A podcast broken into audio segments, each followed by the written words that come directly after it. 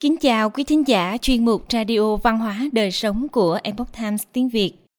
Hôm nay, chúng tôi hân hạnh gửi đến quý thính giả bài viết của tác giả Dung Nại Gia có nhan đề Lịch sử của việc tạo mộ và cúng tế tổ tiên trong tiết thanh minh.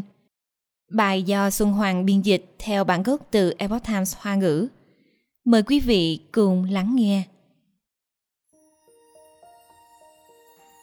Thanh minh là một trong 24 tiết khí, đồng thời cũng là một lễ hội dân gian rất được coi trọng trong văn hóa truyền thống các quốc gia Á Đông như Trung Quốc, Đài Loan, Việt Nam, Nhật Bản. Từ xa xưa, đã có rất nhiều phong tục lễ hội thanh minh được lưu truyền, có quan hệ mật thiết với các tiết khí thời kỳ này và hầu hết đều được kết hợp với Tết hàng thực là 105 ngày sau tiết đông chí Chúng ta hãy cùng tìm hiểu về lịch sử của các phong tục dân gian trong Tết Thanh Minh. Đầu tiên, chúng ta hãy nói về lịch sử dân gian của việc đi tảo mộ để tỏ lòng thành kính với tổ tiên. Phong tục đi tảo mộ Nói đến Tết Thanh Minh, điều mà mọi người thường liên tưởng đến đầu tiên là việc đi tảo mộ, tức là quét mộ Vậy phong tục đi tảo mộ và cúng tế gia tiên bắt đầu từ khi nào? Nó đã có từ hàng nghìn năm trước và có rất nhiều giai thoại lịch sử đằng sau phong tục này. Thành Minh là một trong 24 tiết khí, có liên quan mật thiết đến tiết hàng thực. Vào thời nhà Tống, một số phong tục của tiết thanh minh và hàng thực được kết hợp với nhau – bắt nguồn từ ý nghĩa của việc tạo mộ và cúng tế tổ tiên. Động kinh Mộng Hoa Lục, một di cảo vào triều đại Bắc Tống, đã ghi chép lại cảnh tạo mộ ở Biện Kinh lúc đó trong tiết thanh minh rằng Ngày thứ ba của tiết hàng thực, tức là ngày thanh minh, phàm là các ngôi mộ mới thì đều tạo mộ vào ngày này. Người dân từ kinh thành đều đi ra ngoại thành – Ba ngày kể từ ngày này, mọi người đều đi ra ngoại thành viếng mộ. Thanh minh vào triều đại nhà Tống không chỉ là một ngày lễ độc lập, mà là một phần của tiết hàng thực. Kinh sở tuế thời ký ghi rằng Ngày thứ 105 sau tiết đông chí sẽ có gió mạnh, thậm chí có mưa, gọi là tiết hàng thực. Vào thời đó, lửa bị cấm trong ba ngày hàng thực tiếp sau đó là ngày thanh minh, cũng là nằm trong tiết hàng thực. Tạo mộ vào lúc mặt trời mọc trong tiết thanh minh là một sự kiện lớn của người dân ở kinh thành vào thời bắc tống. Tất cả các ngôi mộ mới đều được quét dọn vào ngày thanh minh. Kể từ ngày thanh minh, ba ngày tiếp theo đều có người đi tảo mộ. Ngày thanh minh là ngày có nhiều người đi tảo mộ nhất. Đông Kinh Mụng Hoa Lục ghi chép rằng Trong tiết thanh minh, các cửa hàng tiền giấy sẽ xếp tiền giấy dùng để cúng tế thành một gian hàng trên đường phố. Những người ra khỏi kinh thành để tạo mộ, có cả quan chức và bình dân, chật kính cả cổng thành. Qua đó có thể thấy tầm quan trọng của việc tạo mộ cúng tế tổ tiên trong phong tục dân gian vào thời nhà Tống trong tiết thanh minh. Sau thời nhà Tống, không có sự phân chia rõ ràng giữa hàng thực và thanh minh. Đến thời nhà Thanh, thanh minh tức là hàng thực. Không khí văn hóa của tiết hàng thực đã phai nhạt và trọng tâm của thanh minh là cúng tế mộ phần. Yên Kinh Tuế thời ký ghi chép rằng Thành minh tức là hàng thực, còn gọi là ngày cấm khói, là ngày người xưa coi trọng nhất.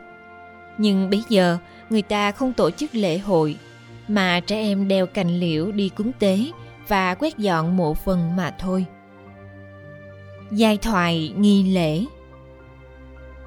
Vào thời nhà đường, tiết hàng thực đi tảo mộ và thờ cúng tổ tiên, ban đầu là một trong những nghi lễ của hoàng đế và các quan đại thần. Người dân không phải thực hiện những nghi lễ này, nhưng họ đã bắt chước làm theo. Từ đó tảo mộ vào tiết hàng thực đã trở thành một phong tục vào năm khai nguyên thứ 20, tức năm 732, Đường Huyền Tông đã hạ chiếu cho phép dân chúng đi tảo mộ vào tiết hàng thực. để con cháu đời sau nhìn vào mà có thể hiếu kính với tổ tiên. Từ thời đường huyền tông trở đi, nó đã trở thành một trong năm nghi lễ phổ biến trong dân gian. Thông điển lễ thập nhị thượng lăng ghi chép lại rằng ngoài việc tạo mộ có thể chuẩn bị những món ăn mà tổ tiên yêu thích khi còn sống. Sau khi hành lễ cúng bái ở cổng mộ phía nam, thì thương tiếc rời đi, không được ăn uống nơi nghĩa địa. Nhưng nếu cúng tế ở những nơi không có mồ mã tổ tiên, thì sau đó có thể ăn lễ. Trong bài thơ hàng thực giả vọng ngâm, bạch lạc thiên, tức bạch cư dị, đã miêu tả cảnh tạo mộ trong tiết hàng thực thời nhà đường rằng khâu khư quách môn ngoại, hàng thực thùy gia khốc. Vong suy khoáng giả chỉ tiền phi, cổ mộ lũy sụy xuân thảo lục. Tạm dịch nghĩa, gò ngoài cửa họ quách, ai khóc tiếc hàng thực. Gió thổi trên đồng bay tiền giấy, mộ phần lớp lớp cỏ xuân xanh sau thời nhà tống, tiết hàng thực và tảo mộ trong tiết thanh minh được gộp lại thành một. Điều này cũng được phản ánh trong thơ của các thi nhân. Tô thức đã từng ngẫu hứng cải biên bài thơ hàng thực giả vọng ngâm của bạch cư dị thành bài một lan hoa lệnh, ô đề thước táo hôn kiều mục thành minh hàng thực thủy gia khốc phong suy khoáng giả chỉ tiền phi, cổ mộ lụy sụy xuân thảo lục. Tạm dịch quà kêu chim hót xế bóng cây, thành minh hàng thực nhà ai khóc. Gió thổi trên đồng bay tiền giấy, mộ phần lớp lớp cỏ xuân xanh. Phong tục tạo mộ và thờ cúng tổ tiên trong tiết hàng thực đã được dung nhập vào tiết thanh minh từ thời nhà đường và thời tống đến nay, nó đã trở thành một phong tục quan trọng trong dân gian. Thể hiện lòng hiếu kính mà thế hệ sau cần phải có đối với tổ tiên của mình.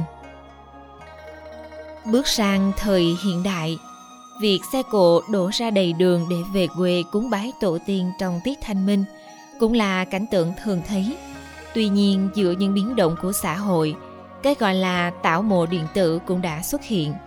Còn những ngôi mộ thực thì vẫn hoang vắng điều hiu. Đầu ngón tay ấn bàn phím thì nóng, nhưng ngược lại tình nghĩa nơi nhân gian thì đã nguội lạnh rồi. Ở cuối bài thơ, hàng thực giả vọng ngâm, bạch cư dị đã thở dài về cảnh âm dương cách biệt. Mịt mịt trùng tuyền khúc bất văn, tiêu tiêu mộ vũ nhân quy khứ. Tạm dịch rủi vàng khóc nghẹn ai hay. Người về trong tiếng mưa bay gió gàn xưa là thế, còn nay thì mịt mịt trùng tuyền bước văn khúc nhưng khứ mộ vũ tiêu tiêu. Tạm dịch suối vàng không còn nghe tiếng khóc. Người đi mộ vắng, mưa hắt hiu.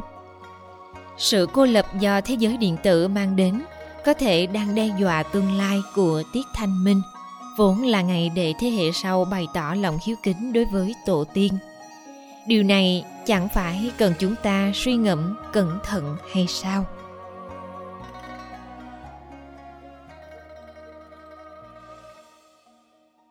Quý thính giả thân mến, chuyên mục radio văn hóa đời sống của epoch times tiếng việt đến đây là hết.